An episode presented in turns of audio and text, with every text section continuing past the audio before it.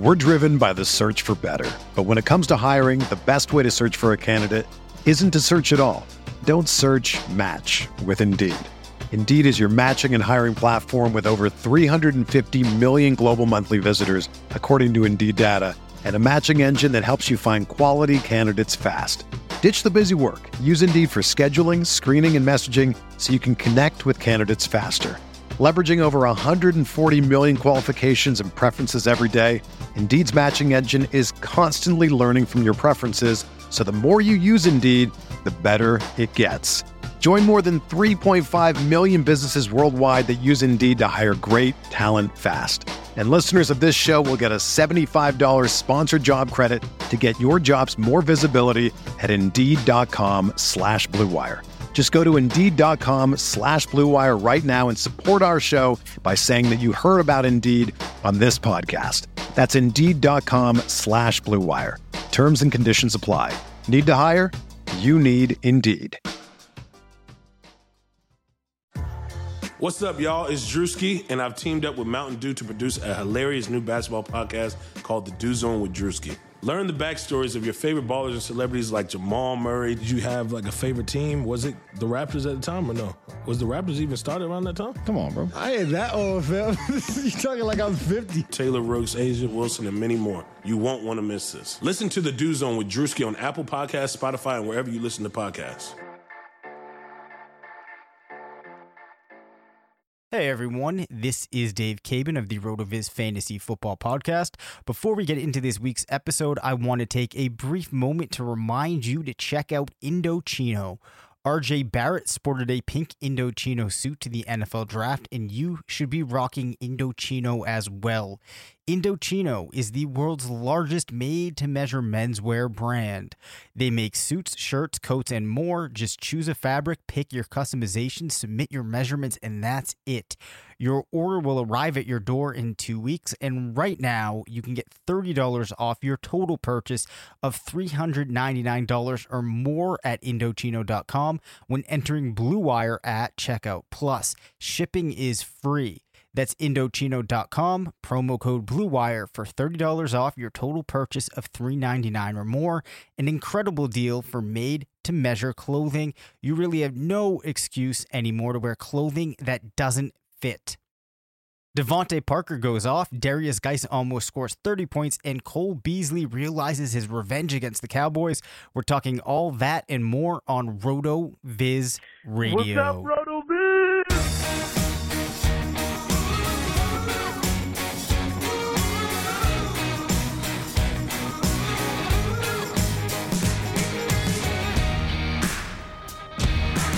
Hey everyone, welcome to RotoViz Radio. I'm Dave Caban, Senior Fantasy Analyst at RotoViz. I'm joined by Matthew Freedman, the Editor in Chief of Fantasy Labs, part of the Action Network. This podcast is brought to you by my MyBookie, Indochino, ShipStation, and Harry. That's a lot of sponsors there. that is a lot of sponsors. Again, as I've said though, there are just so many people sitting there on the edge of their seats waiting to get those Matthew Freedman takes that it just makes sense. of course. I mean, uh, it's a cornucopia of sponsorship, and uh, we hope to bring the goods after Thanksgiving. I think that we will. Uh, quick reminder go to rotoviz.com forward slash podcast and take advantage of that 10% off. Well, actually, the prices have recently changed on the site. So I can't say at the current point in time if it's truly 10% or not. But the point is, you probably want to go to rotoviz.com forward slash podcast and check out that option for the podcast listener only subscription. Go do that right now if you are not yet a subscriber. But more importantly, Matt, how was your Thanksgiving? Uh, it was pretty good. Uh, you know, relatively relaxing. I mean, still did some work, but at a more relaxed pace. And we put up the Christmas tree. Um, we always have the tradition of uh, watching Elf um, while that's happening. So uh, yeah, and then after that, uh, Christmas tree still wasn't uh, finished with. So uh, Harry Potter was put on. Anyway, it was uh, it was a good little day. Oh, nice. Yeah. Oh, that sounds great. Um, I have to ask, um, is the watching of Elf and whatnot is is that a tradition that was started with just your wife? Um, did you have any traditions that you did as as a child, or is this uh all new? Yeah, so that was um the tradition with the wife. I think that got Yep. started. I, I can't really even remember the first time that happened. Um, you know, I'd say you know, within the past ten years. I mean, you know, whatever. Uh, just trying to Yep. think about that. But um, the let's see the traditions for childhood. Um, eat a ton of food and watch the Cowboys win Thanksgiving Day games. That was pretty much it. Yep. You know. Yep. Yeah. All right. Fair enough. Um, we we do the tree and the house setup and whatnot the the day after uh Thanksgiving too. I think we did it as a kid and I've carried that through. Yeah. Um. So no Elf yet, but I'm looking forward to when my daughter's old enough to enjoy Elf. Um, which I don't think will be that long. But um, nonetheless, Matt, there's no pie left at my house. It was all cleared out, and actually, I was working from home today due to tons of snow in the New England area, and my wife brought down to me the last piece of pecan pie.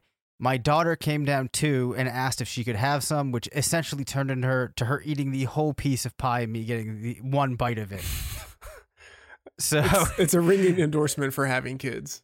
Yeah, yeah, no, uh, yeah, I, I wouldn't let the the pie consumption turn anyone away from having kids, but uh, the pie is all gone. Thanksgiving is behind us, which means we are, for many people, beginning the fantasy playoffs. The thing that I really want to start off with, though, before we fully move off of Thanksgiving, uh, let's just start right ahead with your Cowboys. We all know they lose. Cole Beasley with the revenge game lays 23 points on the Cowboys as the Bills roll to a victory. Yeah, I don't really have anything to say except this was uh, very foreseeable. The Cowboys under Jason Garrett uh, against the spread, I believe now are one and eight uh, on Thanksgiving Day, and uh, that's a trend that I think actually makes some sense if you just kind of think about the market dynamics that surround Thanksgiving Day games, and then also just how the Cowboys tend to do uh, when they are favored at home. So, anyway, uh, yeah, betting against the Cowboys on Thanksgiving Day. At this point, that's also a tradition for me. Um, so, you know, uh, hate to see them lose, but uh, at, at least it wasn't as painful as it could have been. Another pretty good game from Josh Allen, uh, who we talked about recently. We haven't talked about Jason Witten, though, on the Dallas side of the ball. Uh, he scored 18 in the Thanksgiving game. He has four tight end one games on the season. What are your thoughts on Witten? Is he going to return next season? If he does, is he a viable fantasy option? I mean, overall, he has been pretty surprising. Uh, I mean, I hope he doesn't return. Um, I mean, I know he has. I, I think it's a statement of like, it, it's reflective of how bad the tight end position is that Jason Witten has had four tight end one finishes. Like, I don't think it really says much about him. Um, and those finishes are pretty correlated with touchdowns scored. Um, you know, so basically, if he scores a touchdown, he has a pretty good chance of finishing as a tight end one. Um, I, I don't really view view him as someone that I would ever want on my fantasy team or at this point my real life team. perfectly fair. A player that's probably gonna going to generate a more significant conversation. Did it just take DeVante Parker a long time to develop 29 uh, he ranks 29 in points per game, had two touchdowns, 159 yards against the Eagles, who really decided not to show up. But we're now seeing DeVante Parker have a number one fantasy player overall week. He's been fairly usable this season. What's going on here? Yeah, I mean, I think part of it is that um, he had injuries the past couple of seasons, and uh, you know that kind of derailed what he was able to do. He wasn't getting consistent playing time. I don't think he was ever with a coaching staff that really like one believed in him um, because like they weren't the ones who drafted him, but then also a coaching staff that um, developed him or nurtured him. Uh, and then now it's in a situation with Parker where he's just getting so many targets because there's almost no one else to throw to in that offense, and they have to throw the ball because they are often trailing, uh, and also because they just can't run the ball at all. So um, it's kind of a perfect storm scenario for him. Um, I don't know if this means that he's actually someone you can count on moving forward. Uh, you know, like in future seasons, like he's actually finally developing, or if uh, this is just an outlier. But uh, I don't know. I always had a really high opinion of him entering the NFL, and um, even though he hasn't been productive, he's always been one of those guys that I've sort of kept my eye on. uh, you know, like in like a dynasty format, like uh, I wonder if now's the time to try to buy low on him, or you know, like if I buy low on him, uh, am I actually buying too high and he's just going to be out of the league in a year? Um, so like it's nice to see him actually doing something with the opportunities and then getting the opportunities in the first place because under the Gase regime, like he wasn't getting the opportunities. Yeah, and I think we do need to keep sight of the fact that his best games have come uh, largely at least since Preston Williams went out for the season. Yeah. But I do think that it is worth noting when there is a situation that he could be successful in, he has been fairly successful, which is more than we can say about a player. Oh my gosh, I'm blanking on it. Player that the Bears drafted very high, uh, who was like, you know, arguably the number one dynasty pick that season. Why can't I think of his name? At wide receiver out of um Oh, Kevin White. Yes, okay. thank you, Kevin White. Right. So Kevin White, I feel like did have opportunities and was really never able to do anything. DeVante Parker, I think, had been kind of placed in situations that weren't really conducive to prospering. um, but I do think it's fair, like you said, to question how much of this is just the necessity of the team, and then also, is it possible that some of this comes from playing with Ryan Fitzpatrick as well? Perhaps if we change the equation at quarterback for the team which who knows how things are going to shake out in Miami. We're not looking at as solid of a situation. So, all of this leads me to saying I think that next season, Parker could still be a flex type of player, but I'm not really convinced that we're ever going to see much more from him than this unless things drastically change in Miami. Yeah, I mean, I think that's that's fair. Um, I'm probably going to be a little more optimistic on him than I should be because I still think like relative to other guys who have had outlier type of seasons like um like guys who were relatively talentless but just got a whole bunch of targets because there were no other options like uh, harry douglas one season in atlanta like he had a thousand yard season with you know like two or three touchdowns or um yep uh Brian Hartline, you know, like he had 2000 yard oh seasons with the yep. Dolphins back in the day, but like I I didn't really have a high opinion of him. Like I actually do have a high opinion of DeVante Parker. Um just because of what he did in college, his, you know, his physical profile, his draft pedigree. Um I don't know, I'm I'm a little more interested in him. Okay, I think that's fair. I think the takeaway that I could I could leave us with to find some middle ground is I think that you know he's at least you know, a decent, maybe not a good receiver, but I think we could say, you know, he's he's all right. He's decent. Uh, a lot of it really will just depend on the situation. Moving along, my boy Derrius Guice scores 28 points while sharing the field with Adrian Peterson. This is what we were expecting from Guice. You go back a couple years ago, coming out of school. We really liked him. We thought that there were a number of things in his game that would translate. And from what we've seen of him in NFL action, it is certainly translating. Of course, Adrian Peterson returns in 2020. Do you think we have any window or insight as to what Washington might do with their usage next season?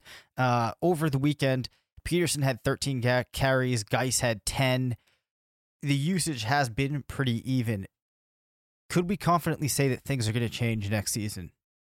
Uh, confidently, I mean, probably not because we just we have no idea who the coaching staff is going to yep. be, and you know, we just we know nothing. Um, I think there's a chance Adrian Peterson retires, um, or you know, he's maybe cut or something like that. Um, yeah. but uh, yeah, I mean, we we at least saw one coaching staff last year in week one. Um, you know, have Peterson as an inactive just because they wanted to give Derrius Guice the full workload, and Peterson adds nothing as a uh, utility player. So um, I don't know. I, I think it's possible that if Guice enters camp fully healthy, um, Adrian Peterson just actually doesn't have a role on the team.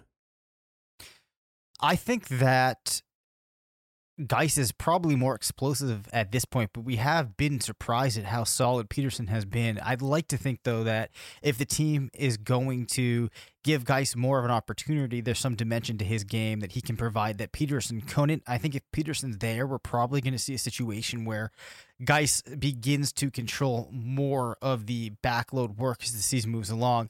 I don't think, though, that you can bank on him completely phasing him out Like you said, though, a lot of that will depend on the coaching staff. But I do think that Guice remains one of those guys in Dynasty that you should be looking to acquire. Are you on board with that? Yeah, I mean, I think um, yes, but I think at this point it's almost impossible to acquire guys because who, Yeah, whoever has had him has had to stick with him to this point.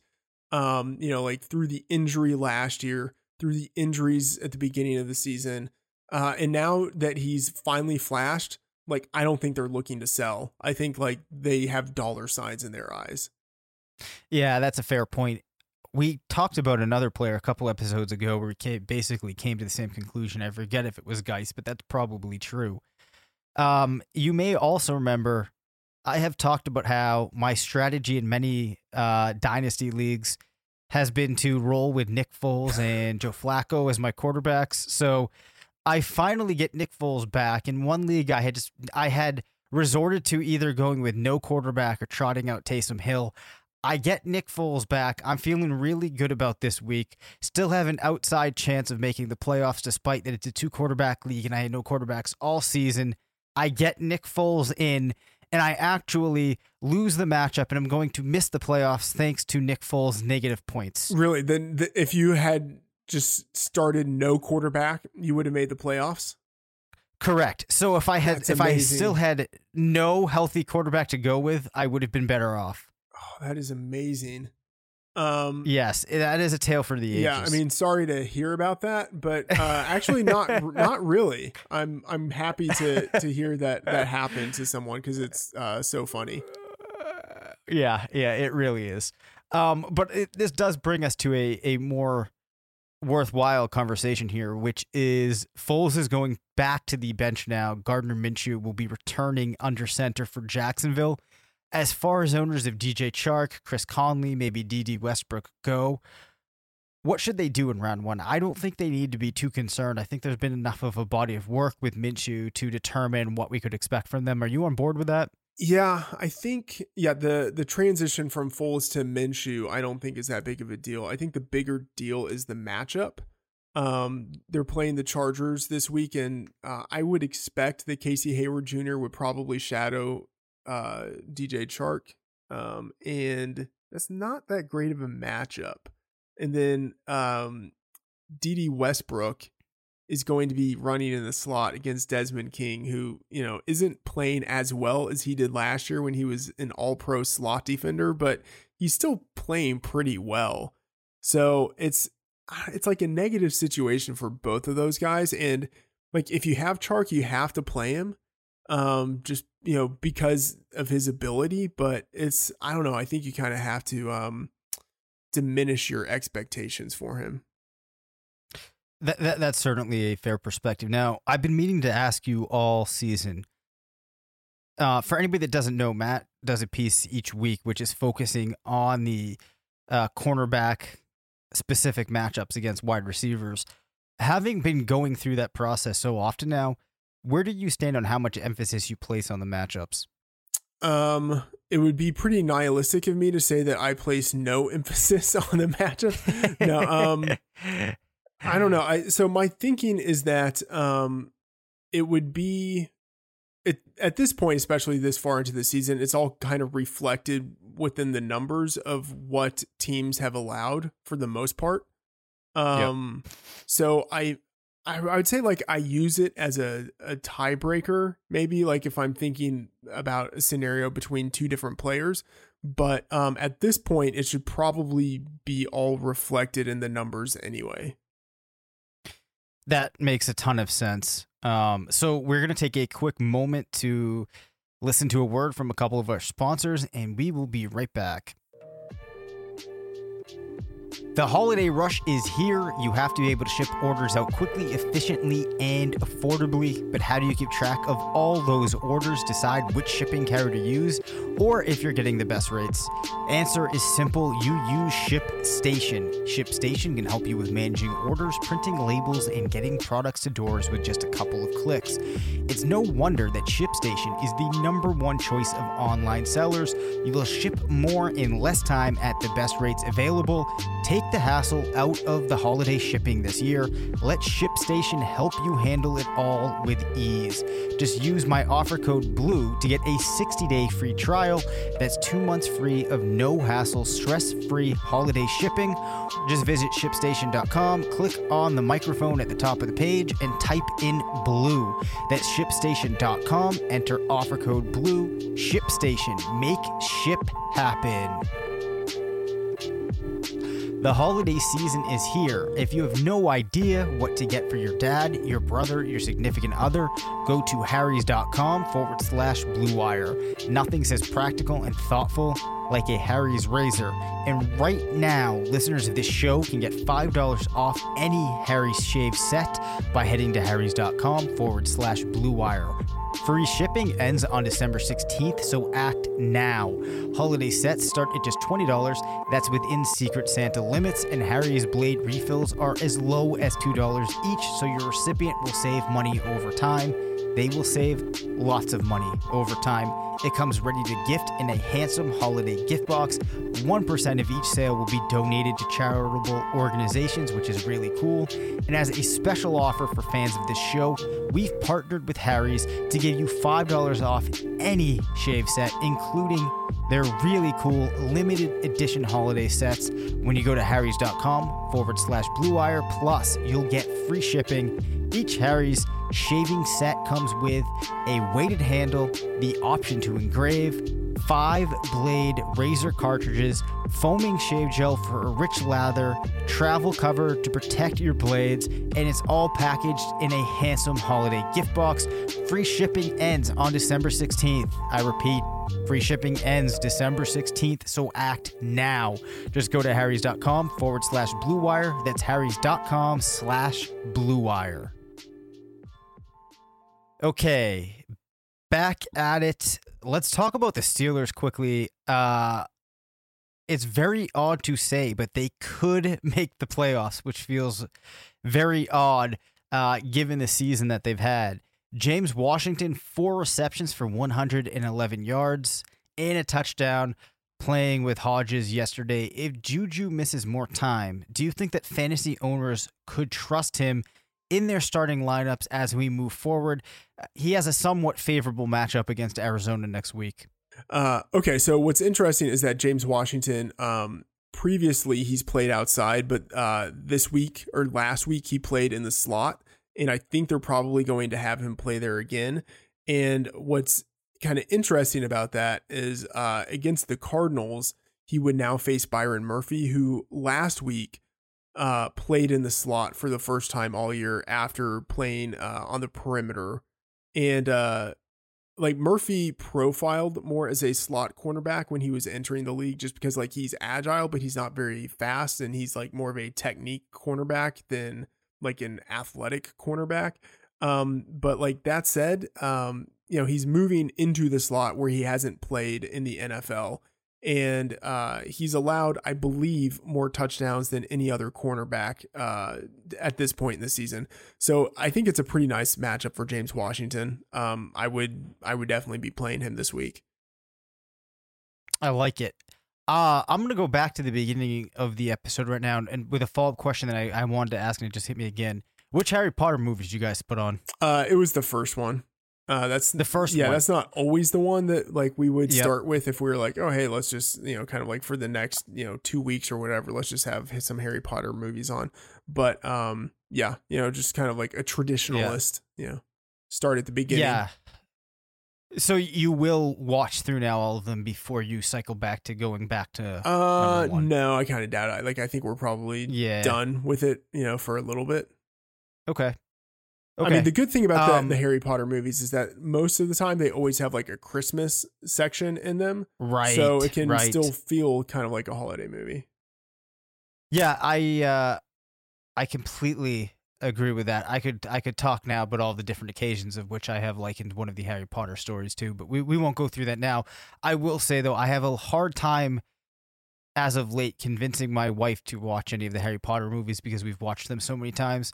Um but this might give me a new avenue to to working that in. Anyway, for those of you out there more concerned with fantasy football, in weeks one through six, Nick's, Nick Chubb averaged 22 points. Since week eight, he's dropped down to 14. Weeks one through six, he had four RB1 performances. Since he's had just one, does Kareem Hunt have anything to do with this? Yeah, I think so. I mean, Kareem Hunt is siphoning carries away and definitely siphoning targets away.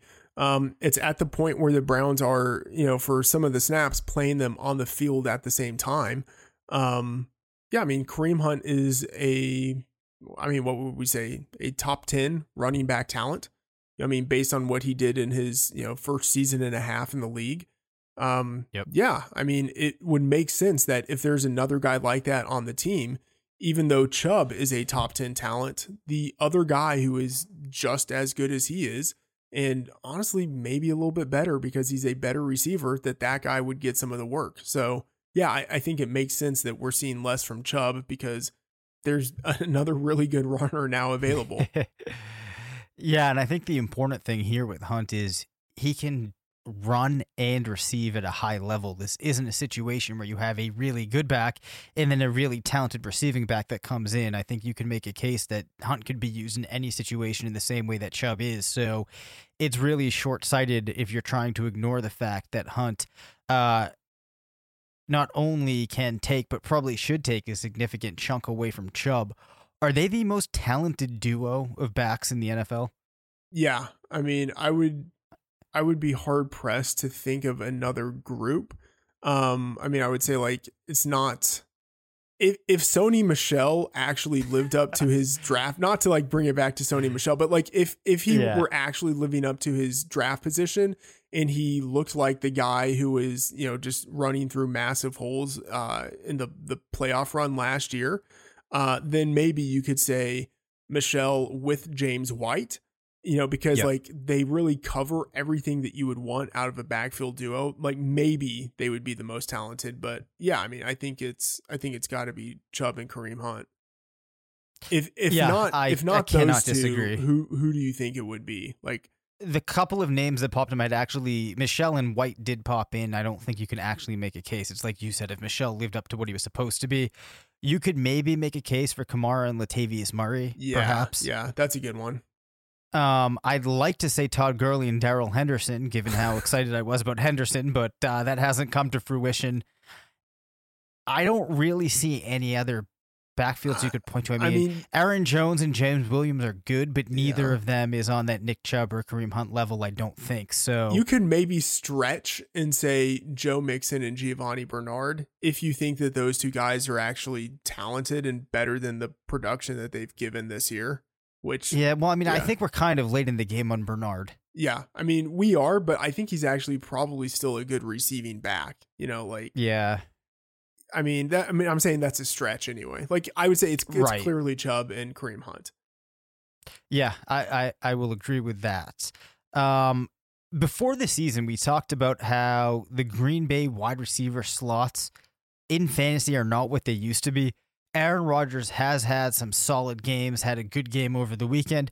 Has your perception changed on that statement that we made heading into the season, or are you holding firm on it?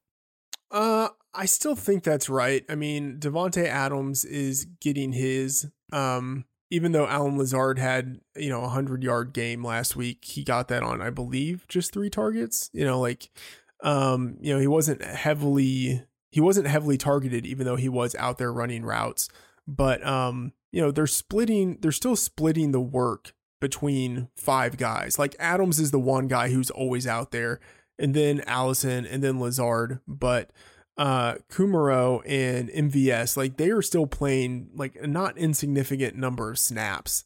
Um, so there's just kind of less production to go all the way around with those other four guys. I completely agree with that. And I think the thing that it really comes down to is we have not seen any one of those options in the Green Bay receiving corps other than Adams not only string together a two or three four game stretch of significant production or significant targets, um, let alone, you know, maybe a half a season. It's just been very up and down for all of them. And you have not been able to point to on a weekly basis that option that's going to get, say, seven or eight targets, even when Adams was out with injury, was still rather difficult to pinpoint. So, for that reason, there could be a lot of value there, but it's just a, a rotating door, so to speak, so much. I don't know if that even makes any sense, but you get what I'm saying that it really does detract from the value that's there. It's not like we used to have where Randall Cobb was the entrenched number two and the offense was really running through him and Jeff Janis. Uh, so until they decide to really solidify somebody in that number two role, I think we can stick with that statement. I, I think you just said Jeff Janis instead of Jordy Nelson, but that's, Did that's totally fine. you know what? That's because I was. The funny thing about that is I was searching for some way to insert something about Jeff Janis, and I was like, wow, I can't remember his name. So I must have just, uh, in a Freudian slip there, inserted Jeff Janis for Jordy Nelson because we all know that if used correctly, Jeff Janis could have been Jordy Nelson. yeah, uh, of course. um, since week nine, Mike Gesicki has recorded three tight end one performances. Are we on the precipice of a third year breakout? It's possible. I mean, it's just again, it's uh, hard to know what is going to happen with that Miami offense. You know, uh, just who's going to be their quarterback, uh, how much are they going to rely on their wide receivers? It's just it, it's hard to know, but you should be encouraged by what you've seen out of him, uh, especially in the last month. Right. And his ADP, at least in seasonal redraft leagues, is not going to shoot up to some crazy level. So he's another player. You just kind of remember him in the back of your mind as you're drafting next season. Perhaps he'll pick up some hype. Who knows? Uh, but just a name to keep in mind. We talked about the Browns earlier. I did want to follow up by asking you about Odell Beckham. Another rough game for him. Is 2019 a lost season for Beckham? Uh, I mean, big picture, probably so. Um, you know, like he's not going to approach what he did in his first three seasons. Like, you know, even if he goes on a tear, he's he's not going to get there. Um, but I, I think so. Two things. One, it's still important for him to to build chemistry over these next few games uh, with Baker Mayfield, and then specifically in the matchup he has coming up this week against Cincinnati. Um, they're without they being the Bengals are without number one cornerback Dre Kirkpatrick, and without him, they've started using uh, William Jackson as a shadow corner, which I think is kind of a little bit weird because I just I don't think he's talented enough for it. Um, and uh, you know, they used him in shadow coverage last week, and I think he gave up like hundred receiving yards and like 10 receptions. He was targeted 11 times. Like he was clearly exploitable.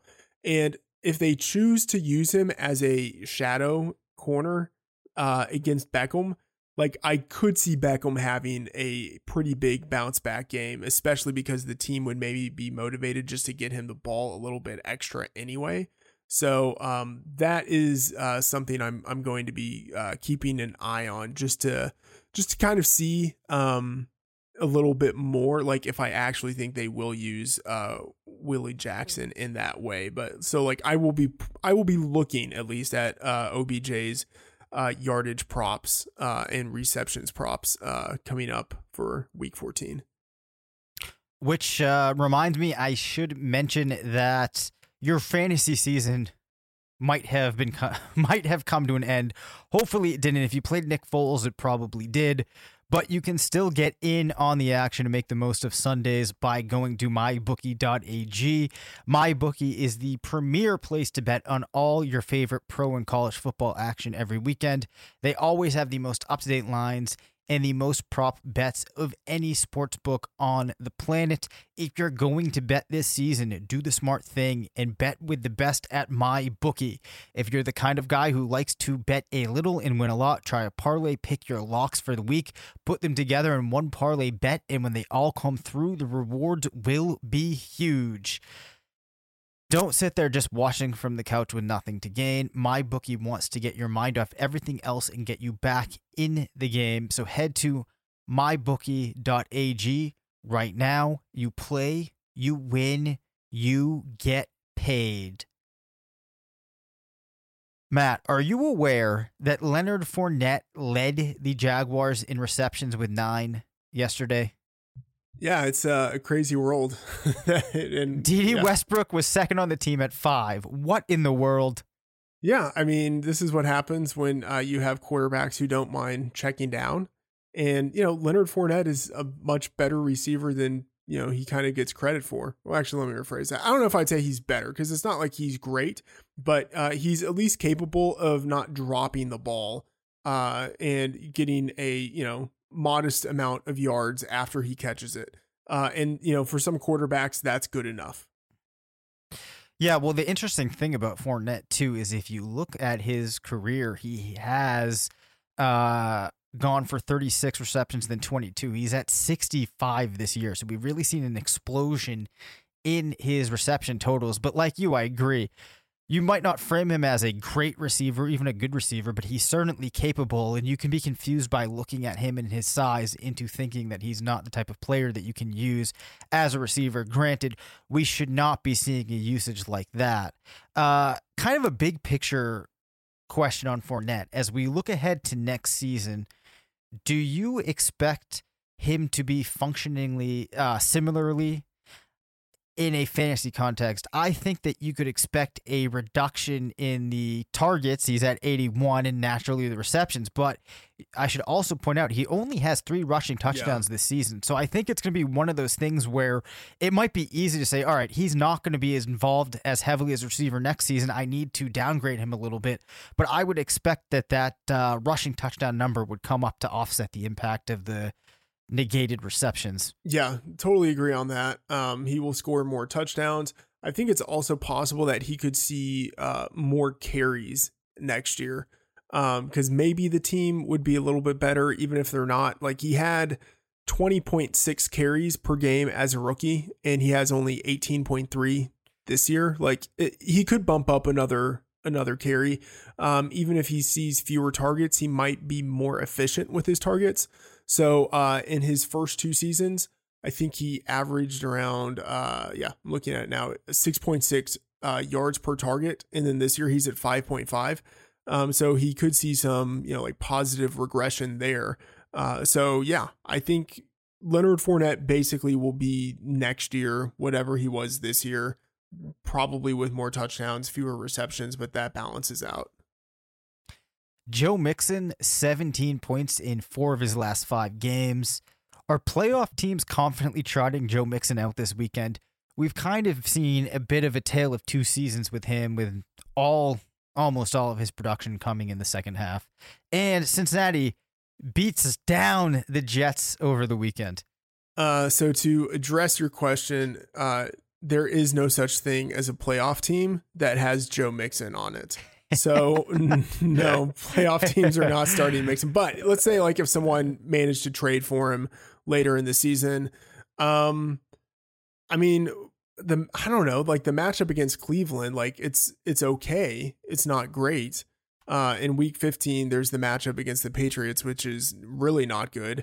Um, and then uh, week 16, he has a great matchup against the Dolphins. I would say like I I'm imagining if there's a team that actually made it to the playoffs with Joe Mixon, they probably don't need to start Mixon. Um, but man, week 16, if they actually make it to the championship game uh, and he has a chance to go against the Dolphins, like the Dolphins are horrendous against running backs, both uh, in run defense and also in pass defense. So uh, that would be kind of the sweetest of all matchups. Um, I mean, he's getting he's getting a minimum of 15 touches per game, and it's closer to 20. You know, like some games he's actually gotten up like a, a, couple like in week 10 he got up to 32 touches in that game which is just ridiculous and like an outlier but um he has 25 touch upside in any game he plays so I mean, it's hard to be excited about any player in that offense and then a running back who has to operate behind the offensive line that he has. But he's just getting so many touches that uh, I think it gives him a pretty decent locked in floor. Well, so here's an interesting thing. Um, running backs against Cleveland in the last five games, not including um, this weekend's, where I actually don't know off the top of my head how many points Benny Snell had, but I think he a decent outing James White, 12, Phillip Lindsay, 15, Devin Singletary, 8, Jaylen Samuels, 15 and a half, Kalen Ballage doesn't really count at 3.6. So haven't been any great performances there, although there really hasn't been a running back that you expect to really break loose. Um, owners could play him, but definitely not a slam dunk this weekend. Lamar Jackson, uh, I have in my notes here on the sheet, just absolutely incredible. And I'm not saying this to bring up the shtick, but just, you know, another awesome game. Um, the Ravens themselves looking tremendous. Do you think the Ravens are winning the Super Bowl this year? I mean, I, I would just say no because the odds of any team winning the Super Bowl this so I'm sort of you know not addressing the question, but I mean at this point they're the Vegas favorites to win, Yeah. and um they deserve to be. I do think that their uh their odds uh which are anywhere from like uh, 240 plus 240 is what I've seen. So you can probably shop around and find, you know, a better number than that, but um that is still inflated, you know, considering that they have to get through the Chiefs, they have to get through the Patriots, uh, you know, and then they still have to get through an NFC team uh to win the Super Bowl and, you know, that would maybe be the 49ers uh, whom they just beat, but you know they beat them by three points and they were at home. You know, so on an, a neutral field, that's a coin flip. Um, I mean, the Ravens are super impressive, and what I think is actually most impressive about them, at least recently, has been their defense. Um, since uh, I believe the last five games, they've had their uh, cornerback triumvirate of Jimmy Smith and you know the recently acquired uh, Marcus Peters and then Marlon Humphrey in the slot. And that's like really remade their defense and changed what they can do. With those guys, they haven't allowed more than 20 points to any team. Uh, and they've played some pretty good teams. Uh, like I think on average, they've allowed around 12 points per game with those three guys. Um, you know, that's not to say that that's like the skeleton key of what you would expect moving forward, but um, I don't know, man. Their their defense is just so good, and then obviously on offense, um, they're the number one running team in the league. And I normally don't think of running as really being all that impactful either way, but they do it so efficiently and so inventively that they can still pick up really good yards and control the game while doing it. And then like we've seen opportunistically that uh, Lamar Jackson can be pretty good throwing the ball too. Um, so I mean, I, I like the Ravens a lot. I think they do deserve to be the front runners for the the Super Bowl, but it's it's a hard path for any team to get there. I completely agree. You know, um, there's probably a little bit of an overreaction to the Patriots, at least around here. You know, losing uh, to the Texans again. I obviously think the Patriots could challenge the Ravens, but right now, I, the Chiefs could too. You have to assume though. I think that if you're needing to pick a team that you would say is most likely to win the Super Bowl, it's looking like the Ravens. Uh, as you said, the running aspect of their offense does matter, and a lot of that has to do with just the ways that Lamar Jackson can supplement and augment that uh, rushing attack. So it's been really fun to watch. Again, I was super wrong on Lamar Jackson. Um, it will be very, very interesting if we got to see, I think, a 49ers Ravens rematch in the Super Bowl and rematch of this regular season game as would a playoff game between the Ravens and the Patriots. So we will certainly be talking about Lamar Jackson a couple of more times before the season's end. Tyler Higbee with 107 receiving yards and a touchdown had seven receptions against the Cardinals over the weekend. Of course, Gerald Everett was sidelined for the Rams. Is this just a product of playing the Cardinals, or could we expect similar if Everett remains sidelined and Higbee is the go-to at the tight end position for Jared Goff in LA. I mean, I don't think we can uh, expect 100 yards and a touchdown from Higbee, uh, you know, anytime soon. But uh, yeah, I mean, he was before, uh, you know, before this last week. Everett had uh, been playing fewer snaps, and part of that was, you know, maybe injury, but. Higbee is the more complete player, and in college he was still a, a pretty good receiver too. So um, he was playing more snaps. They were using him more just in terms of like their game plan. Um, yeah, I, th- I think it's hard to say in that offense that like one player has overtaken another player because like I mean, at this point now it looks like Robert Woods is the number one receiver, and in two weeks, you know, it could be Cooper Kupp once again. So it's just kind of hard to know what's going on with any of the players in that offense. But um, I mean, at a minimum, one we can say that uh, Higbee has potential, but then you know, like to the larger point of like, is this Arizona? Yeah, this is just what it means to play Arizona. yeah, Higbee's certainly good. Um, but I don't think that this performance means that all of a sudden he's this transcendent tight end. Um, I would consider playing him though if I do find myself in a situation where I'm looking for a tight end, but the matchup certainly helped. To close things out for this week's episode, Courtland Sutton with two touchdowns in Drew Lock's first game. Does this further confirm what we've talked about before that Sutton is a good player, perhaps a really good player? And did you have any takeaways on Drew Lock? I'm not sure if you got to see much of the game. Uh, no real takeaways on Drew Lock. I mean, I don't think that he looked all that great. Uh, but you know, it was just his first NFL game. Um, and he was going against uh, a defense in the Chargers that I think is actually pretty decent. So, uh, yeah, I mean, it, it's okay if a guy doesn't look all that great in his first NFL start uh, against you know a, a, a tougher matchup. Um, Courtland Sutton is really good, and I don't think it should be a surprise. Like he he flashed a little bit last year.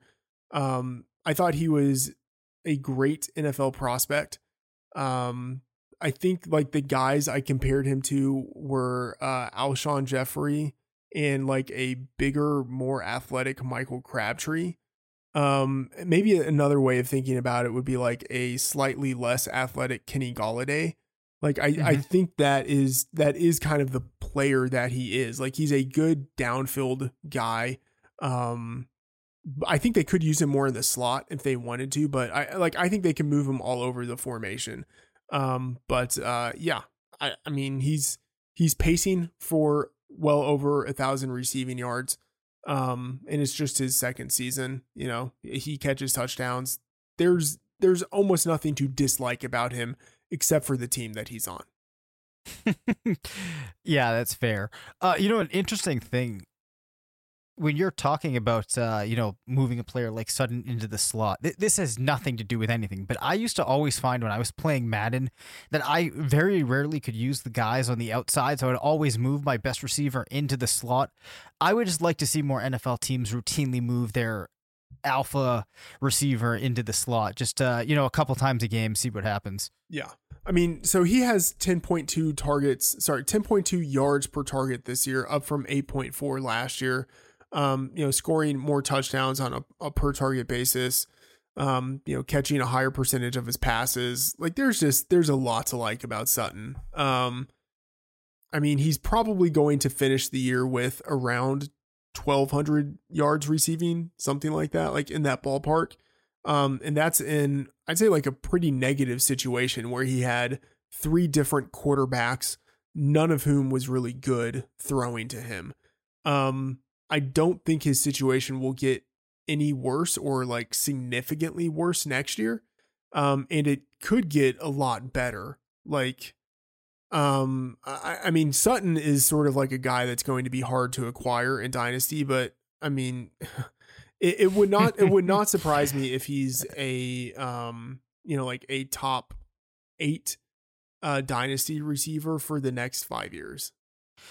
Yeah, well, there's a lot to like with Sutton, and that's true. I hadn't even considered. Um, I was obviously going to mention, you know, the the quarterback play, but being rather consistent, playing with three different quarterbacks, all in all, really speaks to um the type of player that he is, and I think it might eliminate some of the fears or the concerns that you could have about him. Um, any other thoughts before we wrap up for this week?